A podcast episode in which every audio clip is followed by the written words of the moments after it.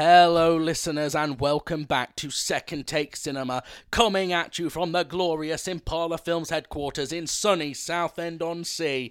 I am your host, Jamie Evans, joined as always by my co host, Rory Jocelyn. Hello, everybody. And it is the day after Valentine's Day. Are you ready for part two of our Valentine's Day special? We didn't A couple kiss. of days ago, we bought you The Notebook, Rachel McAdams, Ryan Gosling, and today, get Mm. ready to have the time of your life as we give a second take to Dirty Dancing.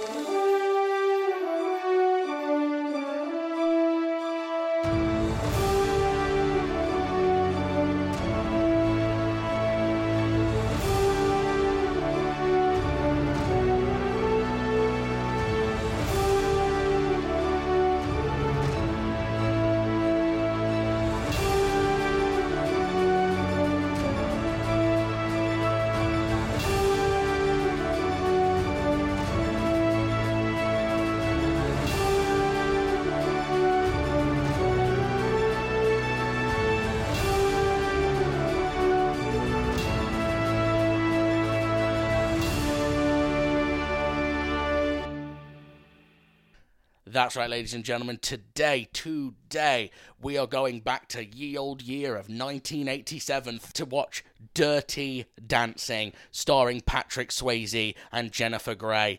Written by Eleanor Bergstein, produced by Linda Gottlieb, and directed by Emil Ardolino. You probably know this film. This is a film that is in the pop culture quite firmly. Uh, everybody knows Dirty Dancing. Even if they've not seen it, everyone knows the line nobody puts baby in a corner. It's also been referenced in a million and one different TV shows. My films. favorite reference to it ever is in How I Met Your Mother when Barney tries to claim that Patrick Swayze's backstory is his own backstory. What from this film? Yeah, yeah, yeah. And they do the scene where it's doing the baby mass, but it's it's Neil Patrick Harris dressed Hmm. up as, and they've like made him look like he's in the footage from Dirty Dancing. Oh, that's really good. Yeah, yeah, yeah. it's really good. Uh, this film was made on a budget of four point five million dollars. Which seems like nothing nowadays. and doesn't it? made a huge two hundred and fourteen million dollars. Hang on. It was four point five million dollars in nineteen eighty seven. Yep. Which in Star today's Trek. money is yeah, no, like no. nothing. Well, no, no. But Star Trek: Wrath of Khan came out nineteen eighty two, I think, and was tw- uh, I think about twenty million or eighteen million. yeah. So this had way lower. bu- uh, Don't get me wrong. Obviously, it has way less visual effects. Yeah, I don't remember the bit where Patrick Swayze got on a spaceship in this. No, no, but it's it. So obviously, I understand a lot of that cost probably would have gone to the visual effects that this didn't have. Yeah. But still, if you compare that, like you're talking about a big blockbuster movie with stars in it. And to be honest, your your other big difference is this. Is, so this is an original IP. Hmm. Star Trek is a franchise where you're bringing back characters who have played those ca- actors who have played those characters for a long time, and with that comes Probably come high up- salary yeah, demands. Ah, come on, yeah, probably. You you know Shatner was like, I want millions. Well, Chris, um, Chris, what's his name? Pine. Yes, Chris Pine i i refused to reduce his rate for a Star Trek four in the new like sort of alternate Mm. continuity, which is understandable. Why should he? But that's part of many suggested reasons as to why Yeah. that that fourth film hasn't materialized. Yeah. So this movie, of course, won an Oscar for Best Original Song Hmm. for "I've Had the Time of My Life." That'll be relevant in a moment. Was that re- uh, original for this film? I It th- was, yeah. oh, I thought that was just a pop song Nope. at the time. Uh, and critically, the film has a 72% on Rotten Tomatoes, with the site's critical consensus reading Like its winsome characters, Dirty Dancing uses impressive choreography and the power of song to surmount a series of formidable obstacles. Metacritic, another review aggregator, assigns the film a weighted average of 65 out of 100, with uh, which indicates generally favourable reviews. The New York Times described the film as a metaphor for America in the summer of 1963 orderly, prosperous, bursting with good intentions, a sort of Yiddish inflected Camelot. Yiddish inflected. That's interesting. I don't quite know what they mean by that. I think because the from what I've read, the writer of this Goldstein. Yeah, she she wrote it based on her life as a young Jewish woman. Oh, and okay. she'd go to like a lot of the elements. She apparently was called baby until about twenty two, right. things like that. A lot. so I of- uh, hmm. wonder if Jennifer Grey and her family are supposed to be Jewish then. I think they're supposed to be. Right. I think I think that is somewhat implied that a lot of the people there are Jewish. A lot of the people, at least, who are um, on the on the upper class end of it. Um, but uh, it, it is it is awkward because it's there's a few elements of this. We'll get to it later, but I think there's several different class or social political things it goes through where it touches on them, but it doesn't explicitly state them. Yeah. And I think the Jewishness of the upper classes in this is something that's only sort of referenced visually a bit. Right. And even then, it's like, we're not going to focus on that, which is the right thing to do. I got the name wrong. Sorry, it's Bergstein, not Goldstein. oh, sorry. But also, it's weird that, like, considering the film never goes, this is the Jewish group. Yeah. Considering they don't mention it, it's weird for then review the, to- reviewer to, yeah. then say it's got this Yiddish vibe. Yeah. It's a very strange thing to add. Uh, other reviews were more mixed, with Gene Siskel giving the film a marginal thumbs up as he liked Jennifer Grey's acting and development of the character. However, Roger Ebert, getting it wrong for once, Ebert, Oh, no. gave the film a thumbs down due to its idiot plot, describing it as tired and relentlessly predictable story of love between kids from different backgrounds. Time magazine was lukewarm, saying if the ending of Eleanor Bergstein's script is too neat and inspirational, the rough energy of the film's song and dance does carry one along past the whispered doubts of better judgment. In a retrospective review, Jezebel's Irene Carmen called the film the greatest movie of all time as a great, brave movie for women, with some subtle, retrospectively sharp eyed critiques of class and gender. I'm going to say, not just for women, I think this is a great film. Yeah. Um, abortion rights advocates have called the film the gold standard for cinematic portrayals of abortion. Yeah, because at the time that this is set, there was no legal abortion in America. Yeah. The intended audience for the film was teenagers, but actually drew a largely adult audiences, with viewers rating the film very highly. Many filmgoers, after seeing the film once, went back into the theatre to watch it a second time, and word of mouth promotion took the film to number one position in the United States, and in 10 days it had broken the $10 million mark. I reckon the reason for that is it accidentally hit what would now be considered the mummy porn crowd. Yeah. Um, because it's set 20 years prior. It's not set in the 80s. So it's set when mums now, or i at the time, would have been teenagers, etc., before they had kids. It was them going, oh, but I could get, like, could have had a Patrick Swayze. And it's a, you know, it's. Even though weirdly enough it didn't have a lot of 60s music, it was very much reminiscent of their time. Mm. Yeah. Uh, you get that a lot now with a lot of retro infused, what we call now retro stuff, the stuff that's set in the 80s and it's coming into the 90s, which is where I people know. who are Ugh. adults now were kids in that Yeah. era and miss that era. Yeah. Um, the film's com- the film's popularity continued to grow after its initial release, and in 1988, so the year after it was released, it was the best-selling video, home video. It was the first film ever to sell a million copies on home video, and when the film was re-released in 1997, ten years after the original release, Patrick Swayze was given his own star on the Hollywood Walk of Fame. Good, well earned. I like Yeah. Swayze. As of 2005, so that's quite a way after the film came out, it's nearly 20 years after it came out, it was still selling a million DVDs a year. Wow. Yeah, That's a lot for a, like a, an out of date film, quote unquote. yeah, Um, it just obviously resonated with people. yeah. A May 2007 survey by Britain's Sky Movies listed Dirty Dancing as the number one film on women's most watched films above the Star Wars trilogy, Grease, The Sound of Music, and Pretty Woman. Uh, also, the film's music, last, last thing to say, the film's music has had a considerable impact, with I've Had the Time of My Life being listed as the third most popular song to be played at funerals in the UK. Oh. Which Oh, is, that's kind of a sad tone on that song. That's 'cause kind of it's a great sad. song. It's kind of sad, but it also means you've written a song that had a massive fucking impact. Yeah. If Pe- people want that played at their I'll funeral. be honest, this has an incredible soundtrack, this film. Oh, it's great. It's, It's- in you my could- opinion, it's one of the best soundtracks in film history. It's, it's got to be up there at the very least. It's yeah, that every song is incredibly well chosen. I I thought that the song uh, "Time of My Life" was a pop song that they used in They this. just licensed. Yeah. yeah, but it's not. It was written for this for film. them. Well, it must be because it won Best Original Song at the Oscars. There you go then. Jeez. Uh, but yeah, and I be, it's now become. It's probably because obviously I was one when this film came out. I don't remember its release, Mm. but by the time I was a child, even like five years old or something like that, it was played at every single Mm. Yeah. wedding party. Yeah. that song would always get boshed out, so it became known for me as a pop song rather Yeah. than a- actually associated with Yeah. this film. But seeing it in context for the first time was good. The soundtrack to this film is so good that I've actually considered buying the vinyl for my Yeah. vinyl player. Yeah, I think it's one of those few films where you're like, this is a soundtrack that deserves Yeah. a bit more appreciation. Anywho, speaking of soundtrack, it's time to play this episode's quiz game.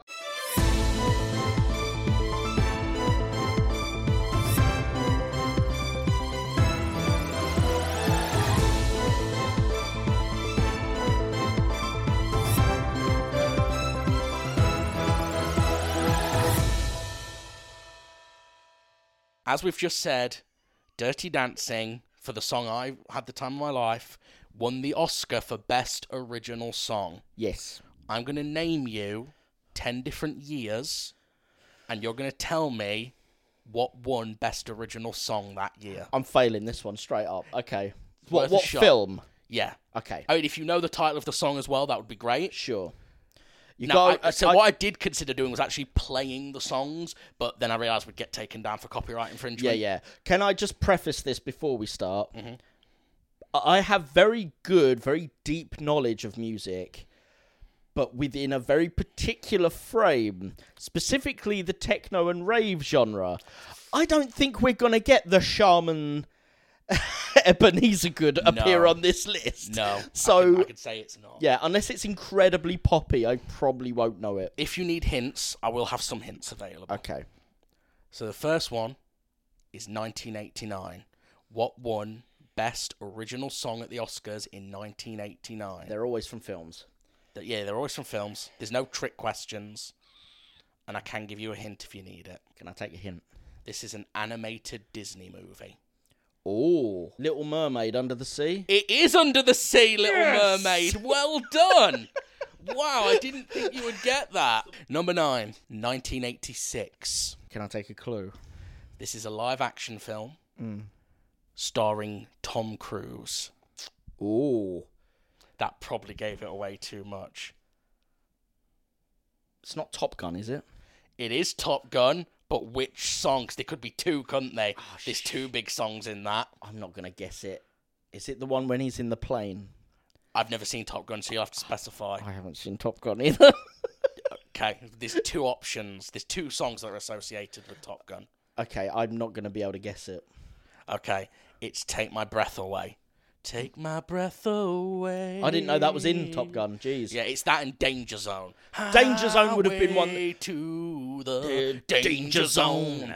Uh, yeah, take my breath away. It's uh, by Berlin, I believe. Oh, right, Watching yeah. in slow motion. Yeah. I think it plays during the sex scene. Right. They should have played Highway to the Danger Zone during the Yeah. sex Uh, this next one is the oldest song on the list, 1961, Oh, blimey, that is early still. and posters of this film still. s- that- I think it's still one of like the number one sold posters in the world. I had it in my dorm room at uni because I'm just that cool.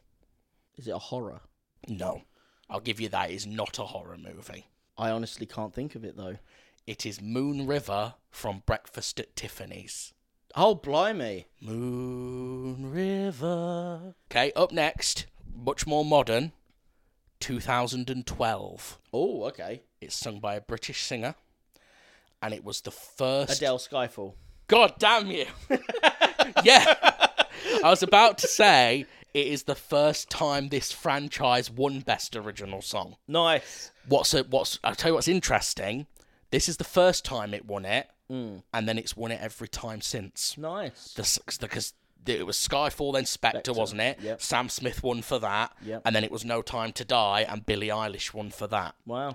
So Adele has stopped, which in my opinion is undeserved because those two are nowhere near as good as Skyfall. No, Skyfall was. Ex- I'm not. I'm not. A I fan don't of like Adele. Adele. I don't but like Adele. that fil- Skyfall's that- Um, a banger. yeah, that was exceptional. Yeah, I love Skyfall. Yeah, that's funny. Um, That was funny that you got it just from it's a British singer. yeah, I was like British singer 2012. It's got Skyfall. Okay.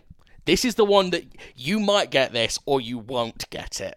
Well, that's all of the questions. I know, Jamie. but 1971. Ooh. So I might be wrong about this hint, but I think it's sung by someone from South Park.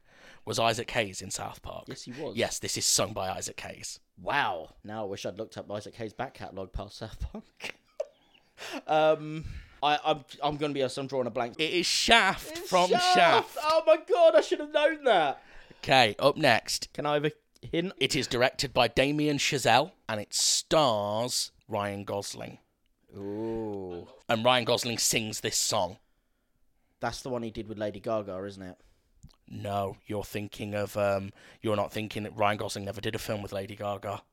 You're he think- not? you're thinking of Bradley Cooper from A Star is Born. That bastard. It is Bradley Cooper in A Star Is This Born. this is They don't uh, even this look is- alike. This is 2 years before Star is Born. The only, the closest I, I know of of that time from him was um, Blade Runner, but the, he didn't sing Oh. a song for Blade Runner. And even then, I think Blade Runner's more modern than that. It is City of Stars from La La Land. Oh, I knew it was one of them. I, c- I don't know the difference between La La Land and the Star other is one. Born. Yeah. They're completely different films. We'll do them both because they're Got a both bloke good. and a woman singing and True, dancing. that is It's true, the but they're same both good. s- Same. Thing. Okay, we're going back to ye old year of 1980. Righto. This is a very famous song. Girls Aloud did a cover of it at one point on tour, so don't don't factor that in. Right. And the name of the song is the same as the name of the film, and it's one word. 1980. 80. Is there another hint available, or is that I could give you one more, but it definitely gives it away. So only if you're really stuck. okay? And it's at one word. You said The title is one word. alien. No, Can I have the hint? I'm I'm gonna live forever. Riker. No, He do you not says know it? that on next gen. No, I have no idea. Fame.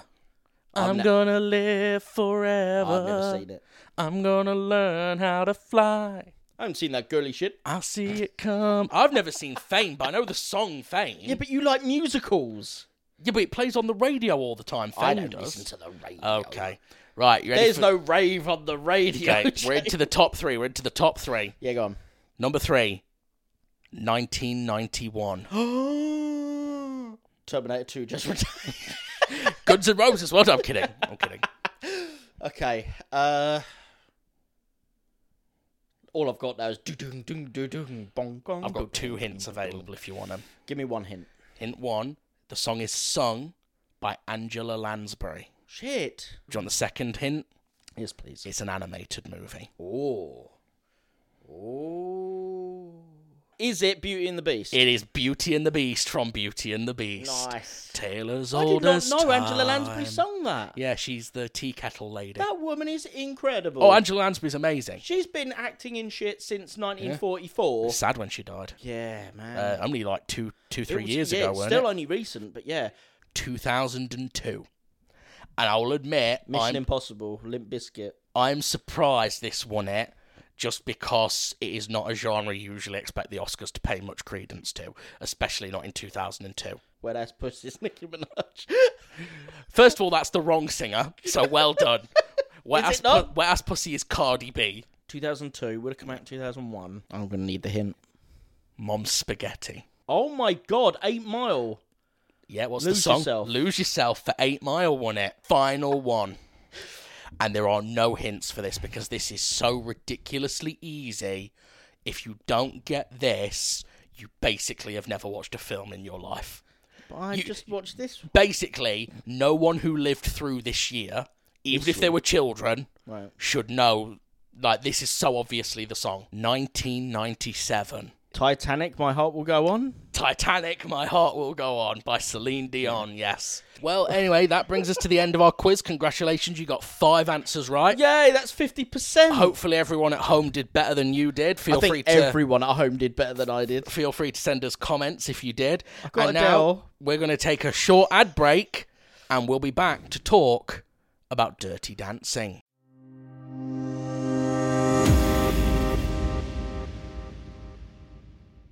Okay, so Dirty Dancing. Um, so this was one of mine. I put this on the list. We each picked one of the Valentine's films this year. Yes. You picked The Notebook. I picked Dirty Dancing. I picked a romance film. So did I. Yeah, no, I'm joking. Uh, so Dirty Dancing, uh, my history with Dirty Dancing. So I first saw it when I was about 13 in a caravan in uh, bloody Derbyshire. And it kind of went over my head a little bit. Like, I didn't hate it at 13, but I didn't fully, I might even have been younger than 13, actually, but I didn't fully grasp a lot of the themes of the film. Sure. Um, I then didn't see it for a long, long time. And a few years ago, I'd say four years ago, sort of 2018 time, um, I saw the 30th anniversary edition in HMV. And it was in a sale and it cost like no money. So I bought it. And I've watched it about three times since in the last few years. I think it's brilliant. So I wanted to show it to you. Nice. I'll be honest, I've never seen it before. Um, I've always kind of wanted to, but I I was kind of hoping I get to watch it with someone that I'm romantically involved with. Instead, it's you, Jamie. Uh, I didn't get any joy from you in this particular viewing experience. Must not make jokes. Too many jokes. Must mock Rory. But no, seriously, um, yeah, I have to say I enjoyed my watch of this one. Um, I expected to like the retroness of it at the very least, um, but I actually do like it as a film as well. I think it deals with a lot of themes that I wasn't expecting. yeah, yeah, it's a deceptively deep film, I think. Um, Yeah, I think it's quite interesting that a lot of the critics of the time missed the themes, or at least didn't pay much heed to them. And I'm wondering if that's because they missed them, or because it was because that would still been in the swing of Reaganism, wouldn't it? So Yeah, yeah. so- 87, yeah. yeah, so the the acceptance of you know people maybe requiring abortions, or you know certainly uh, let's say for men forcing themselves upon women in the way that is not shown but is Mm. Yeah. suggested in this film. Yeah. That sort of thing would have been very uh, uncomfortable. It is uncomfortable to see, I- I- but I think it would have been uncomfortable for them to discuss. So I think maybe a few critics would have batted that away as in, oh, this is left wing garbage. I think it's one of those common things that happens as well because of genre bias. Because Yeah. it's not just this film; it's it's you could see this since the dawn of movie making. There's loads of films that come out and at the time are cl- critically derided and then gain appreciation later. Yeah. I think a lot of the time it's because it, hop- it happens in horror a lot. Because Mm. I think people go. Critics at the time go, "Oh, it's just a stupid horror film. I'm not going to pay attention to it. I'm just going to Yeah, so Put they it miss a on, lot don't- of the deeper elements of it. yeah."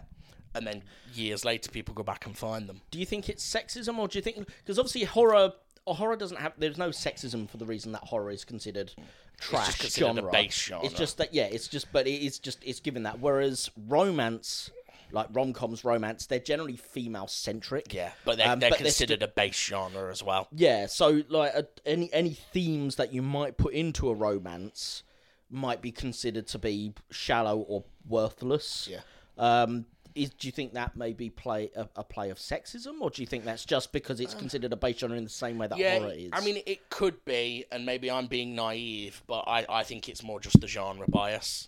why um, do you think there's a genre bias against romance specifically? Because like there's, I mean, there's genre Mm. bias against sci-fi, but it's not considered dumb.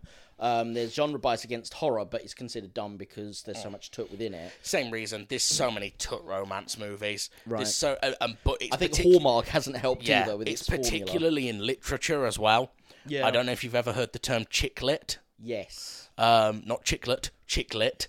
Um, that is that's a tiny lady that works at KFC. Well, it's it's books like that where so I've got some because I like romance stories, and I've got a couple of very good romance novels, but I've also got a couple of really shit romance novels with paper thin characterization and plotting. And I think stuff like that is it's it's because it's because romance can be a very f- at times can be a very formulaic genre, just like horror. Horror's got a very formulaic thing to it where you can just look at it as okay we need a monster we need five teenagers you're the jock you're this you're that you're that you die in this order and the death scenes need to be spaced this far teen apart comedies have a similar thing. Like everyone has an archetype. You hit the archetype, Yeah. and that's all you and need to be. the worst romance films. So again, not all romance films, but the worst ones. They're the same thing. Boy meets girl. They don't get along at first. Yep. Um, X, Y, and Z happens. They end up falling in love. Yeah. Yeah. Okay, I can see. So it's what ab- I think it, there's more chance for romance to be seen more intelligently than say mummy porn, um, which is not the same. No, No. No, fi- I mean Fifty Shades of Grey is garbage. Yes, as is Twilight. Which, to be fair, haven't seen Fifty Shades of Grey. To be fair, I've seen Twilight. It is garbage. um, yeah, It is I- pure bilge. yeah. I got hired once to write a script for a short film. Mm. As in, I was hired. It wasn't my project. And I met with the guy, and he told me what he wanted, and it had all these vampires in it. And I started writing it, and I sent him what I'd got so far, and he came back to me and was like, oh, "I want the vampires to be softer. Um, I want them to be more like Twilight," and I quit. You quit. He was not paying me enough to write Twilight. How much would you need to be paid to write Twilight? A year of my salary now. Wow, that's a big jump. Yeah. Which, to be fair, is a sort of that is the sort of fear scriptwriter can expect in Hollywood. Yeah. But this was not. A, gu- this was just a guy. This was an indie filmmaker. yeah, yeah, yeah. And he was like, And the obviously, thing is, it you weren't wasn't just- taking you weren't taking that level of salary for what you were writing before. I was basically being paid a pen penance. Yeah, yeah. Pittance. And it, he wasn't. Thing but is, Twilight pushed you over if the it, edge. if it had just been soft vampires, I could have m- lived with it. But Twilight But when, when we s- we had a meeting and went through it, and he basically wanted a remake of Twilight, and I was like, you well, don't ca- need you for that. I was like, well, you can't make this because they will sue you. Stephanie Meyer will sue your candy ass. And he- he didn't need you for that. He can rewrite Twilight. Yeah. It's there. It's finished. yeah. So So uh, I didn't do that. no, fair enough. you did not rewrite Twilight. So Dirty Dancing. Um, wh- I mean, where do we start? This film is one of those rare films, and these don't happen often, where it's not necessarily that the film is unique. It's not necessarily that the film is smarter than other films, because it's not really. It's not really that it does anything in it that's like, this was the first time this was ever done. No. It's just one of those things It's a Where- perfect storm. yeah, a perfect storm. All the elements fall in the right place at the right time, Hmm. and the film has a magic to it. Yeah. Yeah, th- I, I couldn't tell you anything about this that makes it a better rom com or romance film than particularly any other one, other than it feels so electric. Yeah. and that's not Everything something that works you in can this you- film. You, yeah and, and the problem with that as they found with this film is that's not something you can formulate Yeah, I mean, they tried, didn't they? Yeah, they? they- tried a series, they tried a remake, they tried a, a sequel a sequel. I think there's been a stage adaptation that bombed. Yeah, they- and we're they're getting, trying an, to do we're getting another Oh. another, one. sequel in 2025. And Jennifer Grey's coming back, apparently. And you're like, okay. Jennifer Grey, you are 60. i'm guessing she's not playing that role she might play the mum No, she's playing Baby. But it will be Baby goes back there so it's a sequel then not a remake No, it's a sequel. I said sequel, oh didn't okay i thought I? you Um, said yeah, remake. yeah, she's playing baby, and I can tell you now what it'll be. It'll, he's dead it'll be he's dead, and she goes back there mourning him, and it'll be her with her and Johnny's kids. oh do you think It's gonna be awful. no no do you think they're gonna do that de-aging thing and they're What, gonna see have a ghost of Patrick Swayze? she's gonna dance with a ghost of If Swayze. she dances with a ghost of Patrick Swayze, A, I'm buying a ticket and seeing it, and B, I'm then filling my pockets with concrete and jumping off the pier. but you know that's what they're gonna do Yeah, I know it think is, that- and I 'cause they need to did it with see Harold it. Ramis in, I uh, need to see it, and then I need to die because I've seen it. Like It no, would be just so don't do it. disrespectful, but I think that's the. I, I hope not, but I can only imagine that's what they're doing. They're going, well, we can just rebuild him as a ghost.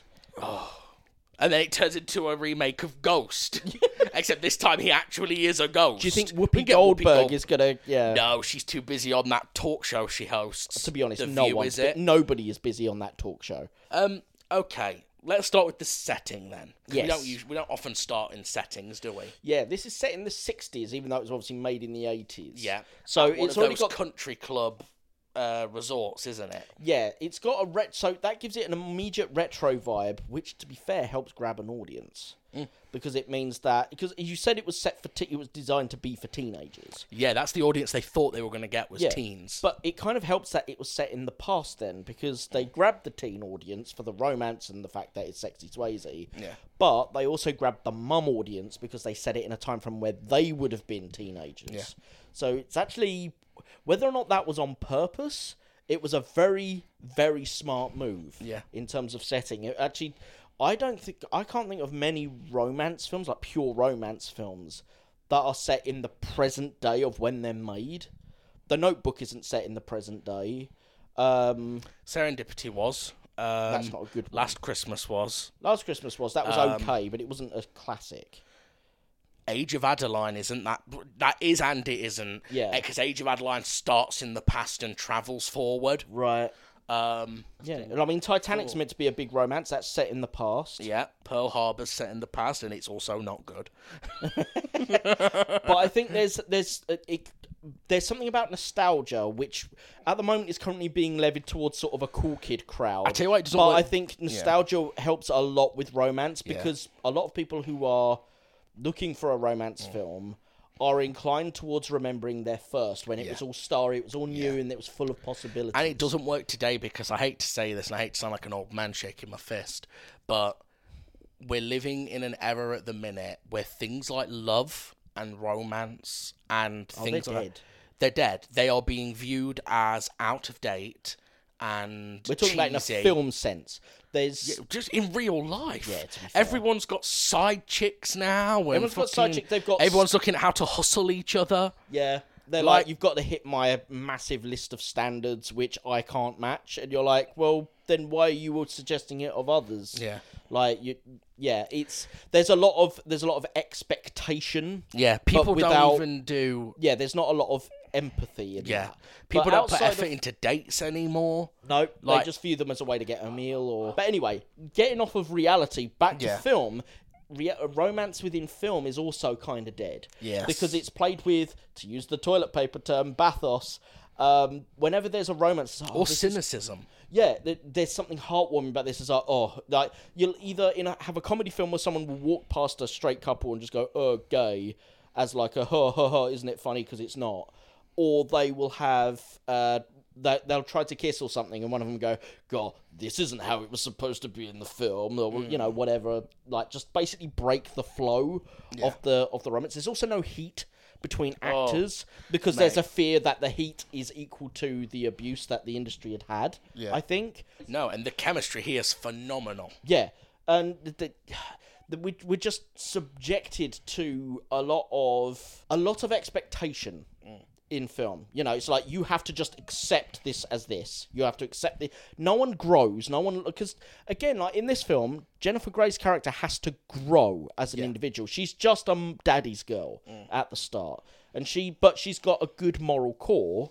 But she has to learn to apply herself, which is what she does over the film. Mm. Yeah. Equally, Johnny, with Patrick Swayze's role, he starts the film off as quite hard nosed, like like he's seen the class Mm. He's got a chip divide. on his shoulder. Yeah. About the fact that he's poor and he had this rough upbringing. Yeah. And he sees what these rich people are like, how they all think they can buy him all the time. Yeah. Um, th- there's a great scene, isn't there, towards the end where she asks him how many women he slept with. And he tells her about, you know, these rich women, because he's a good looking man, he's Patrick Swayze. These women come up to him and they slip him money and they slip Yeah. diamonds in his pockets, he says, to have their way with him. And she, she even does what society would do, where she assumes that that's a brag on his part. He, yeah, she thinks he's bragging, like I can get all these chicks. Yeah, and he's like, no, they used me. yeah, he's the pro- he's basically a prostitute Yeah. at that point. Yeah, they're making him into a prostitute. Uh, Yeah, Um, and they don't care because they don't respect him. Yeah, and that's what's so great about this film is that both characters grow and change and Yeah. have an arc, and they positively influence each other. but that A doesn't lot of happen in ro- modern films. Well, it doesn't happen in a lot of even back then. A lot of lesser romance films. Yeah. What you tend to find is one person completely. Greece. Look at Greece. Yeah. Sandy completely changes for John Travolta. He doesn't change an iota. He doesn't change anything no, at No, all. you're right. She changes her entire look, her attitude, everything. she has to. Literally, the actress got sewn into trousers. Yeah. that she couldn't take off. They are tight as shit. Yeah. Have you ever seen Greece? yeah, yeah. I mean, they are painted on. Oh no, no, literally, she was sewn into them. No, I know, My I know. mum was uh, in her late teens, early twenties when that film came out, Mm. and obviously all the girls loved that look. Like, she looks incredible, and then people would start selling what we, I suppose, we would now consider jeggings or something like that, but an early version of that. And so people would buy them to look like she did in the film. The problem is they were never tight enough. Yeah.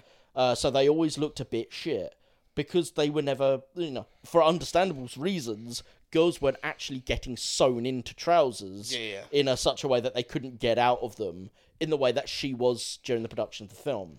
Um, another way that you know, I suppose fashion, like film influences fashion. Yeah, yeah, yeah. Of course, Um, yeah. Well, remember when? Um, and this is what's so great. Just to brag on how po- great media and stuff is sometimes. Yeah. You know, look in the '90s when every girl wanted the Jennifer Aniston haircut from Friends. Yes. Yes, it's got this great thing where they both influence each other's development. Yeah. And that's forget romance for a minute. How often do you actually see that in film? Where Yeah. where two characters both have arcs and both arcs are intertwined so well. I think a lot of problem in modern cinema, and I'm not going to get on this too heavy because it's not s- a big issue for me per se, but there is this perception, let's put it that way, that there is a a, a female empowerment thing in modern cinema, insofar not in a, like in a negative way, not in a normal positive way, but insofar as like the woman can never do any wrong, Mm. etc. Well, the problem with that is you can see that in films like Star Wars, uh, the new Star Wars trilogy. Ray doesn't really change. Mm. no cor- growth. yeah, she's correct from the start. She goes on a journey, but she's always correct, and she's always winning, which means that she has no real development or growth. She doesn't have anything that she has to really overcome, other than a villain. But she's never has to re- she never has to question herself. Um, this happens in. and There's a lot of this at the moment. with, the new Super Mario Brothers movie. yeah, yeah. Pe- Peach, Peach, is- has no development as a character. Peach has no need for Mario in that film. Yeah. Like she literally, when they go, "Who's that?" She went, "Literally no one." And it, to be fair, yeah, Mario's literally nobody at that. Certainly at that in a point. film called Super Mario Brothers. Yeah, he's literally unimportant because she like the whole point is she could have done this herself. She Mm. wastes days training Mario and he still fails the course. Yeah. And you're like and then she just goes, Eh, it doesn't matter, I can do it myself anyway. Yeah. Well, what are you doing then? Like it's that I think that's the big problem. You cannot you cannot generate a film in this sense where both characters grow together if one character must start and oh, basically have no arc because they're perfect from the start. You can't go anywhere with that. The character is complete. Yeah. Well, you can't generate a romance with someone who is complete Yeah. because like i- in real life you can feel like a complete person and enter a relationship that's fine but when it comes to a story narrative for a film Yeah. you need somewhere to drive the character to Yeah. Of course. Yeah. They need a journey, an arc. so uh, this is that thing you have to separate the art from the reality. Yeah. Mm-hmm. You can be a complete person and enter into a relationship, have a great relationship, and be as complete before as you are inside the relationship. But for a narrative, for a film, you need a journey. Let, let's talk about the acting as well, because since we've talked about the character arcs, Yes. we'll start with the two leads. Obviously, Jennifer Grey and Patrick Swayze Hmm. famously don't actually get on very well during the production of this film. No. I think largely because a Patrick Swayze was actually injured during the making of this and was in a lot of pain. Yeah. But also, uh, what I've always heard is he found her to be too self serious and Right. too stuck up, and she found him to be too lackadaisical, Yes. is what I've always heard. And you can actually see it at one point. There's a bit in the film where he's like doing this slow brush down her body with his hand, and she keeps laughing. Yes. And the look at he he's not acting at No. one bit. At one bit he literally just loses his shit and like almost like starts to walk off camera sort of thing. yeah.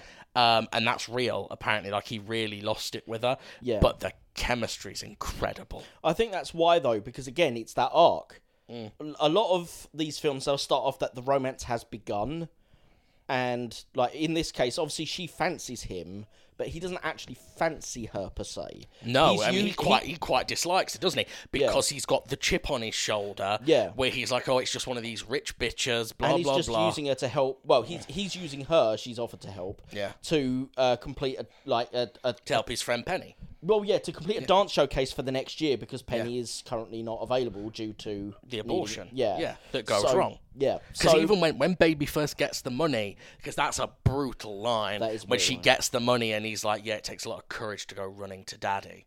Yeah, that was unfair as well. Yeah. At that point, it's like, dude, that's not earned. He's like helping. She's helping you out, and she's gone out of her way. But that's You do him not shoot- having this chip, chip on, on his the shoulder, shoulder. isn't it? But about- that, I think that's why, like, again, a lot of romance films will start off with them in a romance. The romance goes wrong, and then they have to reclaim it in some way. Yeah. Whereas with this one, they're not in a relationship. She may fancy him, but he's not only not interested from the f- off, but he's quite antagonistic to her Yeah. because she's just this posh bitch who will go run to daddy, whatever. And he has to learn to respect her for what she is and who she is. Yeah. The same way that she has to relearn, r- like that is more than just a piece of ass. So I think there's, I think that's something else that's to the strength of this film. Uh, there is a big journey. I always like Patrick Swayze and stuff. Um, he's always good. His dancing this is very good and he when I saw him in Point Break, he's he just exudes a natural charisma. He's playing a villain in Point Break, Yeah, yeah. and yet he's still he- incredibly charismatic. That's the point, though, isn't it? Because is it, I've not seen Point Break, but isn't the point that Keanu Reeves' character is almost seduced to the dark Yes, he side is, yeah. by how charismatic uh, Patrick Swayze is? Yeah, that's right. Yeah, but you, that wouldn't work if Swayze couldn't pull it off. Yeah, of and he pulls. course. He makes it seem so easy. Yeah, he's got a real likability to him. Yeah. Swayze has, uh, and you're right. The dancing in this film is on, but from everyone. Oh, yeah. like they must have trained so hard Yeah. for this film. Um, the, dir- uh, the the first dirty dancing sequence where it's him and Penny, and my god, the flexibility on that woman. Oh, she's when she puts her, insane, isn't she? puts her ankle up by his head and like bends down into his. I was like, fucking hell. She's bending I into would shapes pull- I didn't know was human. I, I would pull every muscle in my body if I attempted that. To be fair, I think she's practiced a bit more than you. Yeah, yeah, but still.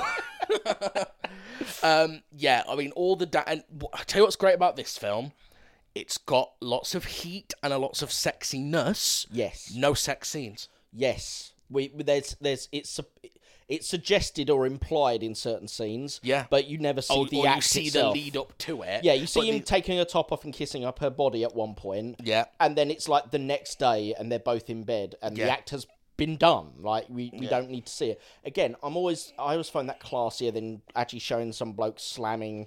Yeah. Against a woman, You're like, I don't need to see that unless it's a porno. But that's a different. I didn't come here for that. yeah, it's not the same thing. We're not reviewing. that's porno. a different Dirty Dancing. Yeah, I mean the, the during the dance sequences, there's a lot of what what's so interesting in this as well is the way that that all of the dancers are considered scum because they dance sexy. And They're just because- and Because entertainers they're as just well. entertainers. Yeah. That's considered like a lower class, but also because the dancing is sexy. But the people running the establishment are hypocrites because you hear them saying to the dancers, you know, d- you know, dance with these women, do whatever the you know, Make it sexy. make them feel Yeah. like it, but nothing. Blah blah blah Yeah, blah. don't take it any step further. Just it's purely professional, right? And and meanwhile, whilst turning a blind eye to what the rich waiter staff are doing, well, actually, he, uh, he Robbie. he actually pushes it, doesn't he? Because he introduces Robbie and he tells them that he's in Yale at the moment because obviously he's working Yeah, there yeah. as a waiter between years uh, at Yale. Yeah, yeah. And so it's like the idea is that he's trying to pair the waiting staff off because they're actually intelligent, highborn. and I couldn't help but feel. I'm not saying they deliberately did this as a metaphor. It's just one of those accidental things. It is such a example of how we treat sex work in the Western world at the minute, where it's almost this necessary part of society. You know, you, you always catch like celebrities with hookers and politicians with hookers and things like that, or strippers, or everyone watches porn, etc., etc. But then there's an attitude of well, these people are low class because they're because they're doing a sexy thing. We don't want them to stop doing the sexy thing. what you say? I, I, let's put it into something other than sex work, something like pole dancing. Well, s- pole dancing is classed as a type of sex work. It's not because you're not having sex. It's still classed as Sex work is prostitution. No, no, is no, it no, not? no. Sex work is it's cam work, prostitution, stripping, pole dancing. That's all considered sex work.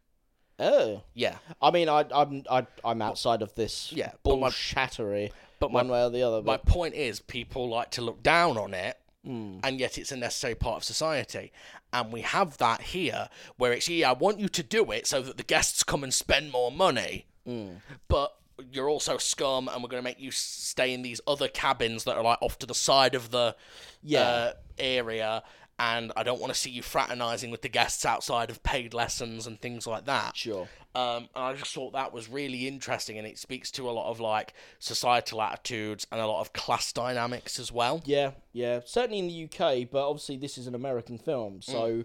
I'm guessing is the irony is that America will consider itself post class. Well, Britain at the moment considers itself post classism, which is bullshit. Good to say we're one of those classist Um, oh societies. yeah. I know. Mm. If anything, it's gotten worse in the last ten years than it's ever been, uh, or at least in the lot. Any, it's been in like 50, 60 years. But anyway, the the in America they like to pres consider themselves post classism because they got rid of the Brits. That's Yeah, why, so but- they don't have class. But, Yeah, but they there are consider- defined class systems in America. they considered themselves past imperialism, and yet the entire period of history, no- like they are known as Imperial America a lot Yeah. of the time because they're going in and taking over countries. And in terms of acting as well, I want to shout out Jerry Orbach as well as the dad. Yeah. he's he's brilliant in this. There's that the scene when he's found out that Baby has banged Patrick Swayze, and he's sitting out on the. d- put that in the most sensitive yeah. And he's sitting out on the deck and he's done the whole, you know, I don't know who you are anymore thing. Yeah. And she comes to tell him, like, sorry. He has no dialogue in that scene. Oh, absolutely, literally not even Not a one word. sound. And yet every emotion plays out across his face. Yeah. You can see him struggling to hold it together. The fact that he goes to speak just a second too late after she stormed away. Yeah. Like he turns to stop her and That it's too man late, is an she's gone. incredible actor. Yeah, shame he's not with us anymore. Yeah, but that and that performance tells you everything because it's all in the subtleties. Yeah. A lesser actor would have played it just okay, Yeah. but you wouldn't have gotten so many grades of emotion Yeah. with literally zero. Like he's got zero to do. Yeah. And yet he's doing all of it. Yeah. That scene would not work as well without him. No, not at all. By a Not at long all. margin. He's doing a lot of the heavy lifting in that scene. Yeah.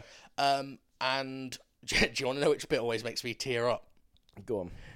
Is the bit where, at the risk of admitting this, I don't know why it didn't when I was younger, but it does now. The bit after, after the abortion's gone wrong, Hmm. and the dad comes and fixes it Yes. and tells her never to see them again. Hmm. And she goes up to see Patrick Swayze, and he's doing the whole, you know, I don't mean anything. Your dad means every, you know, your dad did something real tonight. I could, Yeah. And he goes, and you, you know, you baby, you're not scared of anything. She goes, I'm scared of everything. I'm scared of what we did. I'm scared of this, that, and I'm s- most of all, I'm scared of walking out of here and never feeling again in my whole life the way I do when I'm with you. That's the first time she admits that she's actually got like proper. And I don't feelings know for why. him. Every time, I don't like full on sob or anything like that. But every time, my eyes water a bit when she says that. I'm like, oh man, You have to dab your eyes with your silk handkerchief. nobody put baby in the corner. Nobody cries at that line. I do. Not a baby in the Oh, No, corner. no, no, not nobody puts baby. I was in going the to corner. say, no one cries at that line. no, because that's a victorious line. That's the I was fuck going to say yeah. Victorian. Nobody puts baby in a corner. One does not put baby in the corner. My God, though, the two. Do you know what? I don't know if you needed two nerd villains in this. You've got Robbie, the prep school Yale boy, Yes. and you've got the grandson of the owner of the thing. And I guess that's because, oh, I suppose, like, to be honest, I don't know. Is it Neil? It's Neil, isn't it? The grandson. I, don't, know why you don't just. You could just have Neil be the one who knocked up Penny. Yeah, because Um, the thing I don't is, think you is necessarily needed both of them. well, it's, it, w- there's there uh, there is a little bit of unnecessary fluff in this, I suppose, Mm. if you look at the characters from a like completely raw perspective. Because you're right, you've got the nerd grandson who is dating baby, or that their parents want baby to date, Mm. who is a complete s- sap. Yeah. There are whole but points loves to try and play what with what little power he has got as Oh, yeah. the grandson of the owner. Yeah. loves to throw that around, doesn't he? and that's You great see because that. it shows that he uh, what he would probably be like in a very microscopic scale in a relationship he's the guy with the money he's the guy with the power you are an underling to him Oh, Mate, the cringiest line in the whole film is the first time he takes baby out and he's showing off, trying, and it's very clear. It is so clear that it's small man syndrome. Yeah. and him being like, "Oh, I've got a bigger dick." Um, he's talking about.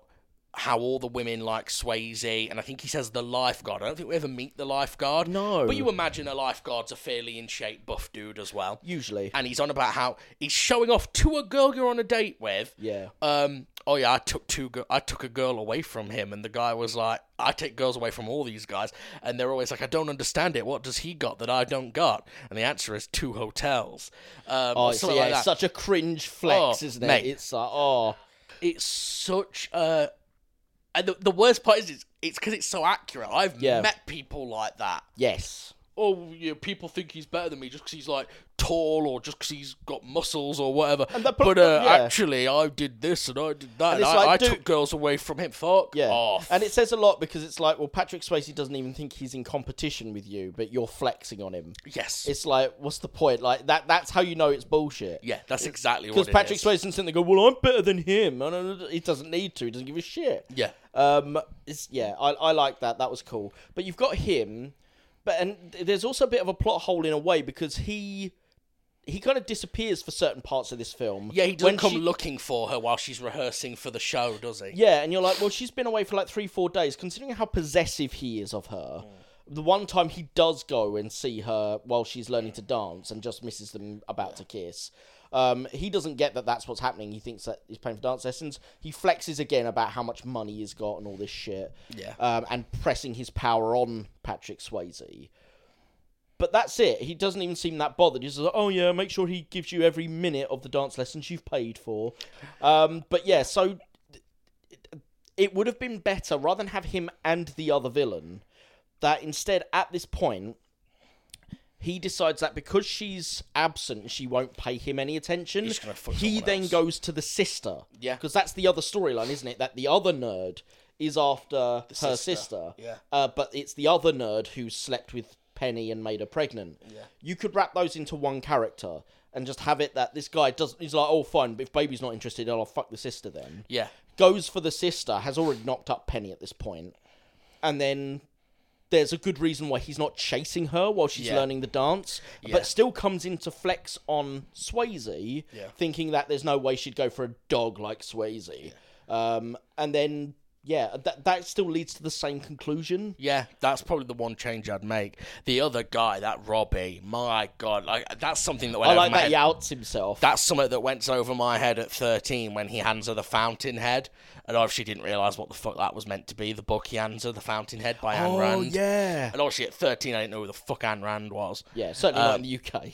Yeah, and when he hands it to her, and Might explain what Ayn Rand is just for anyone who doesn't so know. she was. I don't fully know her, but she was a, a philosopher and author. Who was I want to say German, but I could be wrong. Now she's a philosopher. and she she wrote a couple of books. Fountainhead and Atlas Shrugged are her two most famous ones, and they're both massive. I actually watched. They made a film of Atlas Shrugged. It's in three parts. It's low budget as fuck. Uh, it's got Daisy from the original Super Mario Brothers in it, Samantha Mathis. oh, wow. Okay. Um, and it, what I didn't realize, like I watched it and it just it was a shit film. It was really shit. And what you come to realize is it. Uh, b- I don't want to say anything that's wrong because I'm not super familiar with her, but I think she's basically super right wing right. and she had this philosophy that was like ultra unfettered capitalism, like proper, just like nothing matters but making money sort of thing. Yeah, and Robbie quotes her, doesn't he? And he, well, he, t- I don't know if it's a quote from her, but he says, "I've been reading this." It's given me a lot of ideas, and then says some people matter and some people don't. Yeah. Mate, if you ever need to check if you are being a di- douchebag, just ask yourself Am I paraphrasing a line said by Albert Wesker in Resident Evil 5 when he says, Only a handful of humans truly matter? That is a that is a joke for VGMP, not for STC. Yeah, I'll, I'll, but- I'll cut it. I'll cut it. no, no, no, no. I want I want to s- help the crossbleed between Right. the two.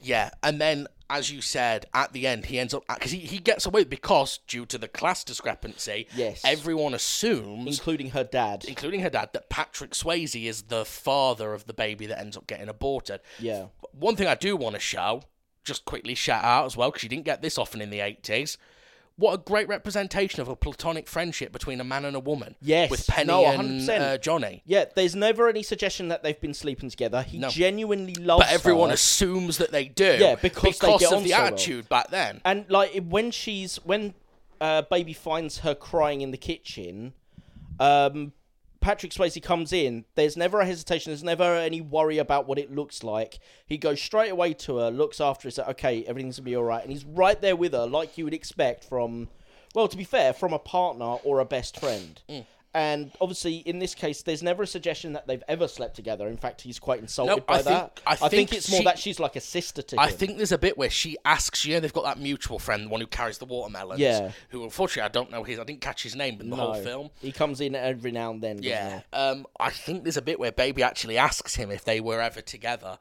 and he says no. Yeah. Um, but anyway, It's just because so- they have such hot chemistry while dancing. Yeah. That's why everyone assumes that they must be fucking. Yeah. Uh, but yeah, so um, Robbie's going to get away with it, but then he outs himself right at the end when Yeah. Jerry Orbach gives him a gift of money to help him through his next year at uni. Yeah. And the guy's just like, oh, and thank you for taking care of that penny situation. We've all been in situations like this before, am I right? And Jerry Orbach's like, what? And he goes, well, you know, I don't know for sure. You know, girls like that probably outballing every guy in the Yeah. in the thing. And Jerry Orbach just snatches the money back off him and sticks it in his pocket. And it's Yeah. like, yeah, fuck you.